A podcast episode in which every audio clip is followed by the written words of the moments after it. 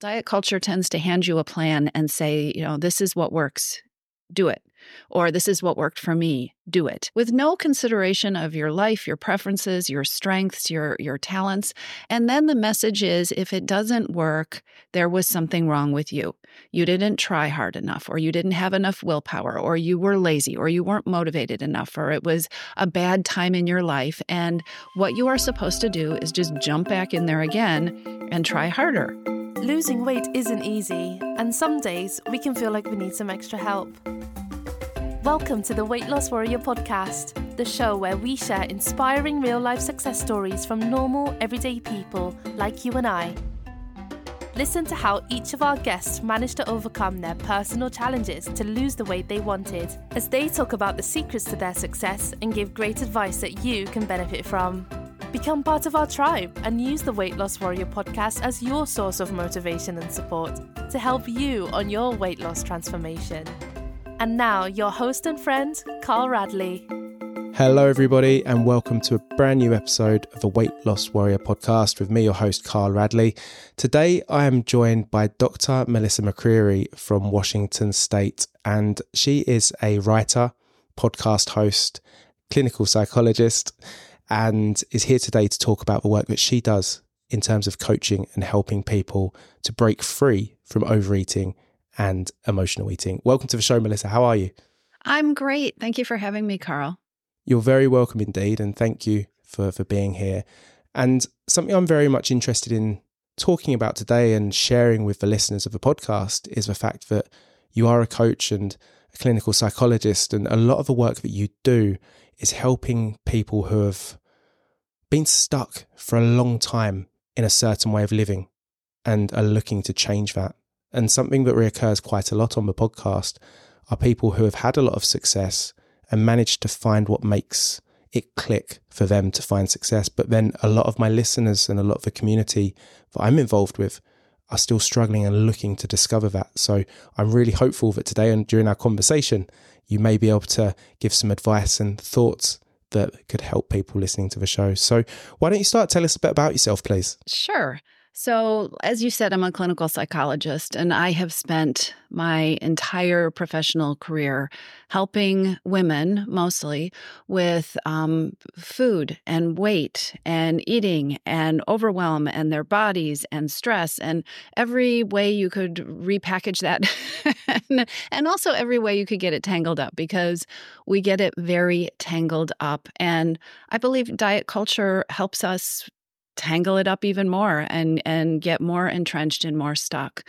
And um, my passion is, and actually, the reason I transitioned from being a, uh, a, clinical psychologist in private practice to what I do now, which is coaching women all over the world, um, is is that I have a passion for helping people permanently break the cycle, mm-hmm. not in the way that diet mentality teaches you because diet mentality teaches you to work on being stronger, to have more self control, to have more willpower, to do all of these things that are frankly very hard. And that isn't ending a struggle, that is staying on top of a struggle.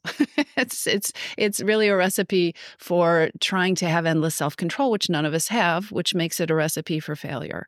And so what I do is help women dissolve the struggle um, so that they can put their valuable time and energy into things that are much more important to them. It's very rewarding work as well, being able to help people break that cycle. And you've touched on a couple of interesting things there already. I'd like to ask more about the diet culture that you mentioned and how we become more entrenched in it and how it's perhaps even designed to do that in terms of, you know, creating revenue and customers for life in some aspects. And so, what do you feel about diet culture and, and the impact that it has on our society today? Oh, well, we could talk for months about that right? It has a huge impact. And and there's a lot of money being made in honestly keeping people stuck in a paradigm that isn't useful. Um, diet culture teaches you that if if something doesn't work, but first of all, diet culture tends to hand you a plan and say, you know, this is what works, do it. Or this is what worked for me, do it. Or you know this is what research shows us is going to work. So just just do it. With no consideration of your life your preferences your strengths your your talents and then and then the message is if it doesn't work there was something wrong with you you didn't try hard enough or you didn't have enough willpower or you were lazy or you weren't motivated enough or it was a bad time in your life and what you are supposed to do is just jump back in there again and try harder this time. And what I really think is a helpful visual for this is if you realize that this cycle isn't designed to give you peace and freedom, um, it is designed to keep you working hard. What you what you might visualize is a hamster wheel, and the message is if it doesn't work, just jump back on there and run faster. It's a recipe for burnout. It's a recipe for overwhelm, and I think the biggest thing that we don't talk about is that over time, it takes such a toll on your confidence and your hope your belief right that you can that you can actually do this or you can make a change because the messaging is all it's my fault. I i blew it right? I had a bad day. Instead of being able to take a step back and look at this whole approach and realize this this was a lousy plan. This was a this there's a setup here. I was set up to not be successful yeah, I think you're absolutely right. And especially in the experience I've had with my podcast over the last year and a half, I've the conversations I have and they're quite quite sad sometimes, if I'm honest with you, when you hear from people who are, they truly believe that the diet can save them, but have tried this diet maybe 10 times, 20 times throughout their life. But every time it hasn't worked, it's it's not the diet's fault, it's their fault. And it creates, I think, this this low self worth. It's so damaging to someone's self esteem as well to feel that, especially when you see somebody who has followed that diet, the poster people who have successfully done it, and you make a comparison to those people and say, you know, they can do it. Why can't I? Why am I broken? What's my problem? And quite often, the, the worse condition your mindset is in and the worse you feel about yourself, it becomes even harder to get that success long term. And I truly believe that weight loss is a byproduct of a healthy mindset. And you know, you, if you can work on your mindset first and learn to love yourself and have self confidence, the weight loss and anything else that you want to achieve in life can come as a result of that.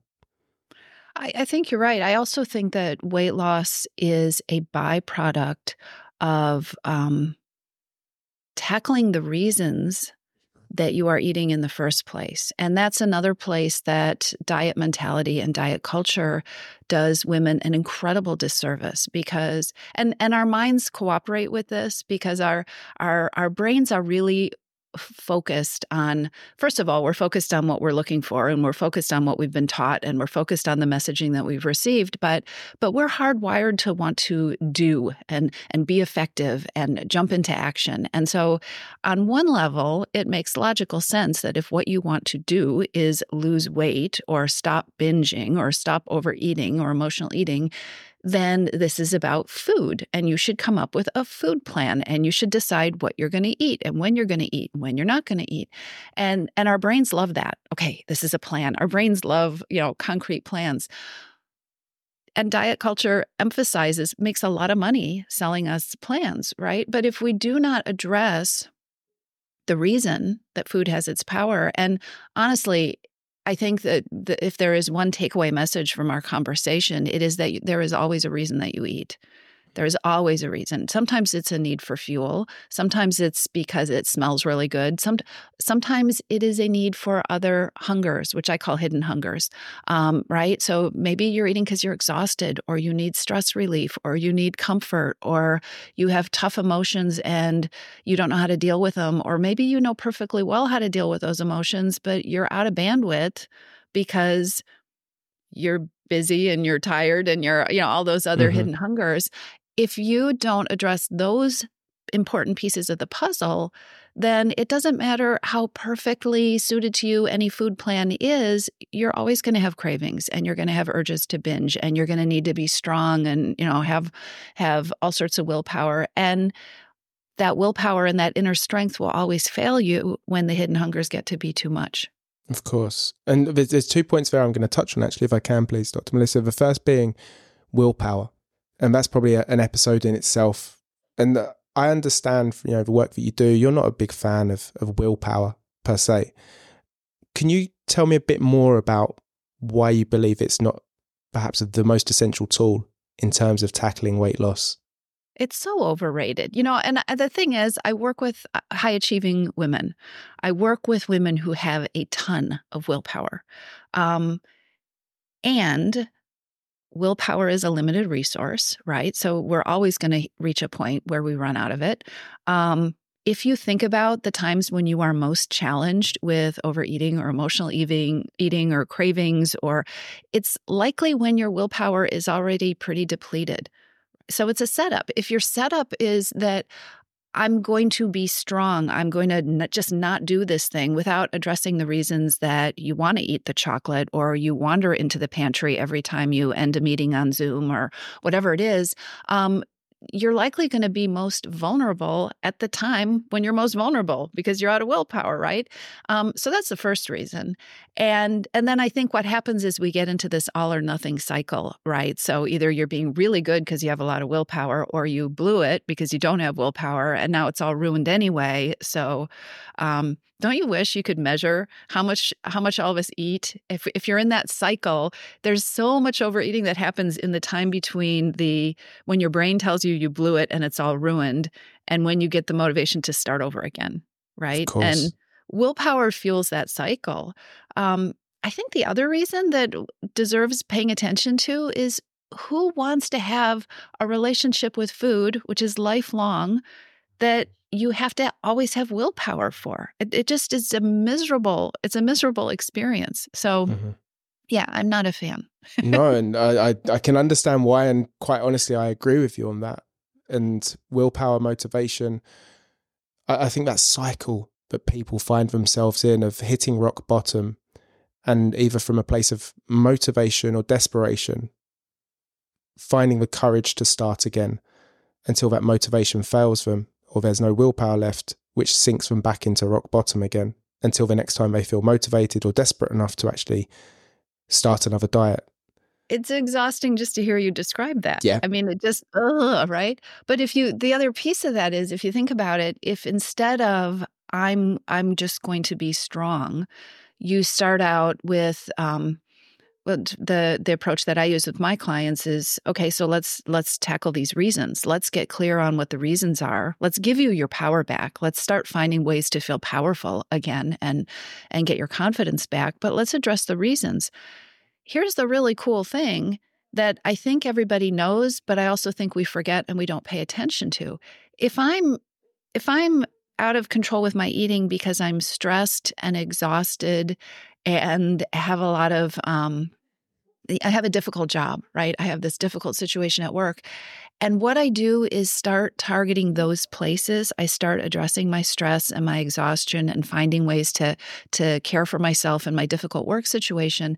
Not only does the eating get better, not only does it get easier to walk away from the, you know, the potato chips in the cupboard or whatever it is, but my life is getting better too right? So you get this wonderful side effect of joy and ease, and um, you end up with a relationship with food that makes your life work better instead of you having to work better to have a relationship with food that will get you to your goal. That's incredible. That that's really profound, but, but and so true. And I think that people who who uh, work on that relationship with self and identify the issues or challenges they face in life, you have to get to the root of the, the problem, don't you? The, the root cause of what's creating that. And you mentioned earlier the hidden hungers. And I would imagine, as part of the work you do with your clients, identifying and bringing awareness to those hidden hungers is paramount in order to start working forward. Would you mind telling me a bit more about the hidden hungers and how you help clients to identify them? Absolutely. So, um, the first thing is that hidden hungers travel in groups right? Okay. so i just mentioned some of them and what happens when when um, people start thinking about hidden hungers in the beginning is it can feel overwhelming. It's like melissa i have all of them I'm uh, because if you're if you are too busy, you probably also are exhausted and you probably also could use some stress relief and you probably right and then over time it becomes hard to deal with emotions because everything is just caught up in this cycle and so sometimes people will throw up their hands and say, "Yeah, of course, I have a lot going on and that's exactly why I'm eating and who wouldn't be." Um, so understanding the concept is important, but the the next piece is really finding a strategic way to dig into that stuff and be effective without it being something else that adds to your overwhelm and your stress and you're being too busy. Um, the easiest way for people to deal with that, it, I think, is I actually have a free quiz on my website, and you can go and when you take the Hidden Hungers quiz, it doesn't say, "Oh, ding, ding, ding, you have all of them." it says, it's not a competition. yeah, it says it says, "Okay, here's the primary one. Here's the driver. And this is the place for you to start. And then what it's going to give you is a really simple action item, which your brain is probably going to say, oh, that's not enough. I need to overhaul my life. I need a vacation. I need a different job. I need all these different things that, because guess what? When we're overwhelmed, our brains work faster and our brains get anxious. And again, back to we just need to do things. We need to do some, and we, we actually create more mess for ourselves. Um, so, finding simple ways. The first one is to target what's the place that I could make the most difference. So, for instance, one hidden hunger is a hidden hunger for rest.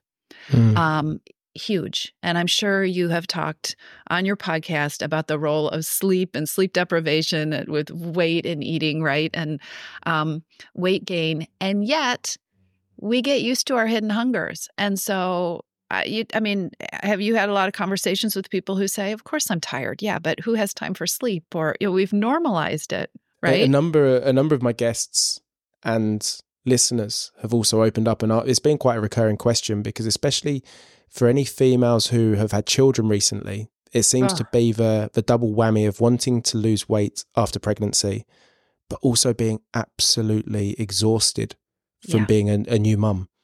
Yeah. and trying to tackle both of those things, but I refer to them as the basics done well. And that's because one of my friends who's a coach, he comes from a military background and they speak about, you know, sleep, hydration, movement, the importance of these things. And good sleep, I think, is it's something we take for granted of just how much it impacts not just our mood, but our ability to do things and show up for ourselves. Hugely. And I'm actually glad you used that example because, on the one hand, if you have a hidden hunger for rest, that really is your power move. I mean, getting more sleep, getting more rest is incredibly important. And if, and that really is the place to start. And it is advice that gets thrown out so like easily to people who if they knew how to get more rest and sleep they would be doing it right and new parents what a great example so there's another hidden hunger that a lot of people don't know about and they get confused by. And it's a hidden hunger for um, compassion, for self compassion, because there are things that we can't change. I mean, I remember one of my kids. There were some months, right, with the sleep and the. and, and if somebody had looked at me and said, Well, you just need to sleep, seven and a half hours a night. Mm-hmm. I knew that. My son didn't know that, right? Um, and when you're in a situation that you can't change, that is hard or draining or scary or anxiety producing, coming in with compassion and thinking, okay, so how do I care for myself? I know I have a hidden hunger for rest. I know I'm exhausted. And um, I can work on getting more of that thing. I can work at feeding myself some rest. And when it's impossible instead of reverting to the tough love, you know, willpower thing, the whole thing that diet mentality teaches us to be really strong at, how can I just be kind to myself because this is hard? Mm. And uh, believe me, it feels again, your brain will say, well, I can't do anything about it. So I just need to not think about it. Right. Which is how we end up numbing out with um, whatever it is that you're numbing mm-hmm. out with at the end of the Absolutely. night and, and Netflix. But no, how can I actually like kind of hold myself and be kind to myself because I've got some hidden hungers going on and this is really hard. I think hidden hungers are fascinating and it's, it's a, a great way. I've never heard it described in that way, but you're absolutely right because I think for so many people who are trying to lose weight, we only look as far as the, the most obvious things that we relate directly to that overeating, snacking too much, binge eating, often missing some of the, the foundations that have to be fixed or in place first to allow mm-hmm. for that to happen. Otherwise, it is really going back to what you said about willpower. You are literally just fighting against the inevitable for as long as you can until you can't anymore. And yeah. I know on your podcast, Too Much on Her Plate, which is also for your web address as well for your website. Yeah, I'm easy to, to find. yeah, and I, I, love the name. It's fantastic. And I wanted to ask more about that because I know that you dedicate your episodes and podcasts to talking about these topics and helping people. If you don't mind me asking, what made you decide to do that? What made you decide to start with a podcast? Because I think it's fantastic what you do. And I was just curious to know. Uh, I guess, you know, I used to, um, I've always had a weekly newsletter that I send out. I had a blog back, you know, I still have, there is still a blog. There's lots of articles hmm. there. Mm. Um, and it just seemed like it would be fun to to try the the vehicle of podcasting because I, I can talk about this stuff forever. And podcasts are easy to digest, right? I work with busy women. You can listen to I just I just actually was on, on another podcast and I, I said, Well, how long are your episodes? And she said, They're the length of a commute. Brilliant. There, yeah, that's that's all my people have time for is the length of a commute, right? So a podcast is easy, and it's a way. The other thing I didn't think about when I started the podcast, but I but I think it's really valuable for the people who listen to them, is so much of the work that I do, and and when you do mindset work, you know that's what you were talking about, is about getting our brains tuned into a different station or learning how to think about things differently. And that takes practice, but it doesn't just take practice, it takes kind of surrounding yourself with things that help you do that. And so when you have something that you can plug in and listen to, that's just like just kind of reinforcement for a new way of thinking or a new approach. I think that's really helpful for people, and that's what that's what my listeners have told me too. That um, sometimes they'll be like, "I listened to that episode three times because it just it's I, I needed to I just needed my brain to hear it." Um, and so, yeah, it's been a lot of fun. Yeah. Of course. And I think the thing with podcasts, like you say, it's, it's a very individual experience because for someone who's listened to an episode for three times, obviously something really resonated with them. And I think, especially with weight loss and the challenges and obstacles that are in front of so many people, there are so many similarities that each person will have. And you can usually categorize them, as you said, uh, with different hidden, hidden hungers or you know things that are going on in that person's life. Yet at the same time as sharing so many attributes, it's such a personal thing. And I think that when you hear a podcast or you listen, you know, to a read an article or you join a coaching program, you realize that you know it feels like that person is truly talking to you because you know you're probably tired and there's a lot of tired people out there but understanding that you are not broken and you are not to blame for this. And there is an opportunity to have hope and get off of that roller coaster of, of emotion and, and dieting. It's it's something that I, I think is refreshing and needed.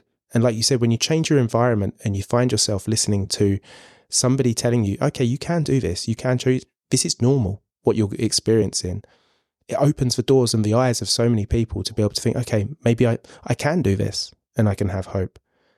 Um, and can I share one more thing about that? Please, please, um, please do. You know, because I think it's not just I can do this. It's like here is this door, and I want to open it for you, and I want to share it with you because when you when you walk through this door, maybe you don't have to do so many things. So I was I was talking to somebody actually yesterday who had um, gone through. I have a, a group program um, called Your Missing Piece. And she had, it's a six month program. She had gone through this program a while ago. And I hadn't talked to her in a couple of years. And she said, I have to share this thing with you because I was feeling discouraged because I've had a rough spot lately of stuff going on in my life and I haven't been feeling great about things. And I was feeling like I had just backslid. I just was feeling like, you know, this is not good.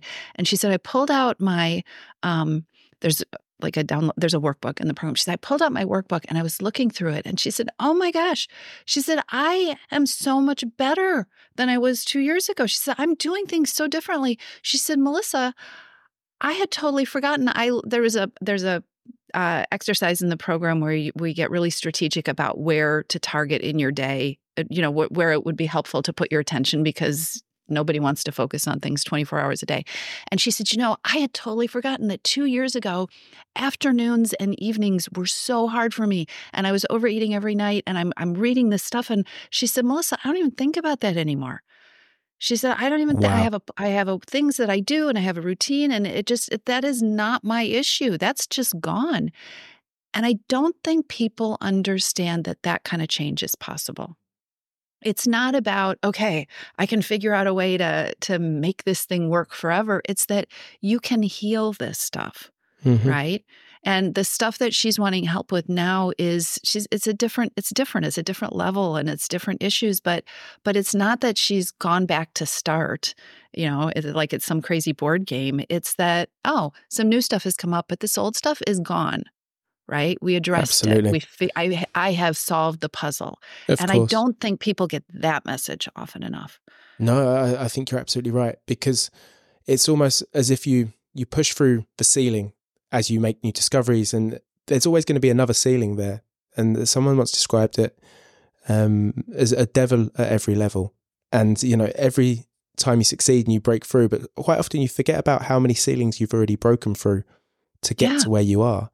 And I think another thing that holds people back sometimes, especially, and, and you, you probably have an, an opinion or some experience with this, is working with professionals, people who are what you can consider or would consider themselves as successful in every aspect of their life, but can't seem to break weight loss or have control of their weight or emotional eating. And this is something that I think probably creates a lot of shame and embarrassment for a lot of professionals because, you know, it's like I can run a company of hundreds of people, no problem at all, but I, I can't lose weight for longer than six months. And I think a lot of this is also tied into perfectionism and this all or nothing mindset. So I, I wanted to ask you about perfectionism and its role within weight management and people who want to lose weight and, and find it difficult to do. Oh that is that's a whole other episode we could do We, we need to have a series, I think, here. we Melissa. have big topic good uh big topics going on absolutely right and also for these high achievers um hidden hungers come into play so many times food is the band-aid that kind of or the tape that kind of Mhm. holds things together together so you can keep going but this idea of perfectionism versus what we were just talking about that that change really is a spiral and you you're going to go through some things and you're going to figure them out but life is going to throw you more challenges and it doesn't mean you failed. Um, i feel like the wellness industry is so old fashioned and nobody acknowledges it. I feel like it's the last one of the last places where we don't indiv- well not we but the wellness industry doesn't individualize things right? They throw a plan at you and say make it work or with with no regard for the person who's who's there wanting to make the change right? What are your strengths? What are you good at? And over time um and that's actually why i got into coaching and doing doing things on a more global level was i just talked to one too many uh amazing women who was you know doing amazing things corporate things or in their own business or with their families or like with just powerhouses who didn't believe they were powerhouses anymore because as you said weight and eating are so personal and when it feels like you are always treading water or sinking and the, the industry is telling you it's all your fault and you're just not enough um, it, it it's what it does to people is really horrible Mhm. Absolutely. I think as well there there are many hats that we wear as people. There are roles within our lives, CEO of a company, parent. And yet the one that we wear and often keep most guarded is our personal one, who we are, our identity as a person. And that's usually the one that unfortunately becomes most damaged in these situations in terms of not being able to get the resolve that you're looking for and not being able to work on that but there is always that opportunity to do so. And you mentioned, you know, that was the reason you got into coaching. I'd like to spend the last few minutes of this episode, if possible, just hearing a bit more about your coaching, because I'm sure, although as a coach myself, there will be some ladies and gentlemen probably listening to this. I know you predominantly work with women. Mhm.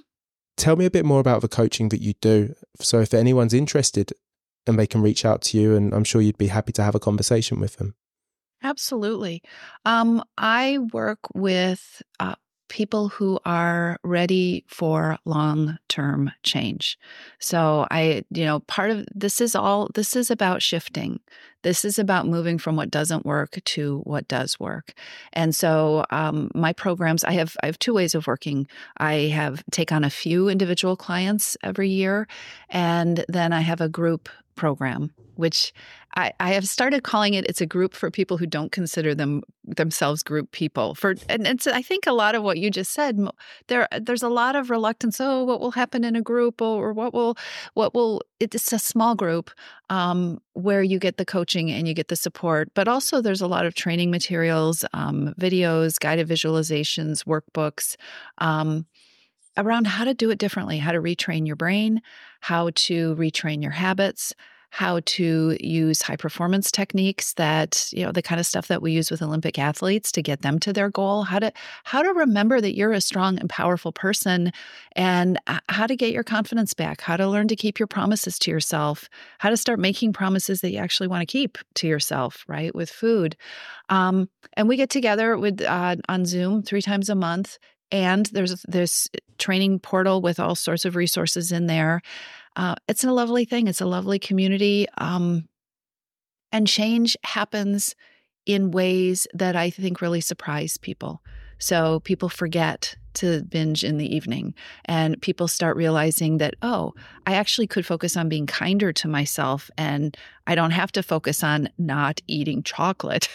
you know, and that will make the difference. Or, um, and we actually just had a, a group meeting yesterday, which the, uh, a whole bunch of people had just joined. And it, it's always really wonderful for to speak to your point about people feeling so isolated and alone and ashamed. It is always so wonderful to see that moment when somebody relaxes and realizes it's not just me right? The system is broken. It's not just me. I'm not the only one who feels this way. Um, and oh boy, because there are people at all phases in the program who come on these Zoom calls, like, oh wow, this is really working for this. Like this works. This isn't. this mm-hmm. isn't just mumbo jumbo. Um, getting your hope back is incredibly underrated. It's a really cool thing. Of yeah. course, and I think quite often people mistake true hope for and I say it respectfully, but desperation. That people want something to happen from a place of desperation, from a place of lack or loss, that they want it to happen. So when it doesn't, I, I think it's even approached in a completely different way. But true hope, seeing something and, and realizing that this could change my life, is is such a powerful thing.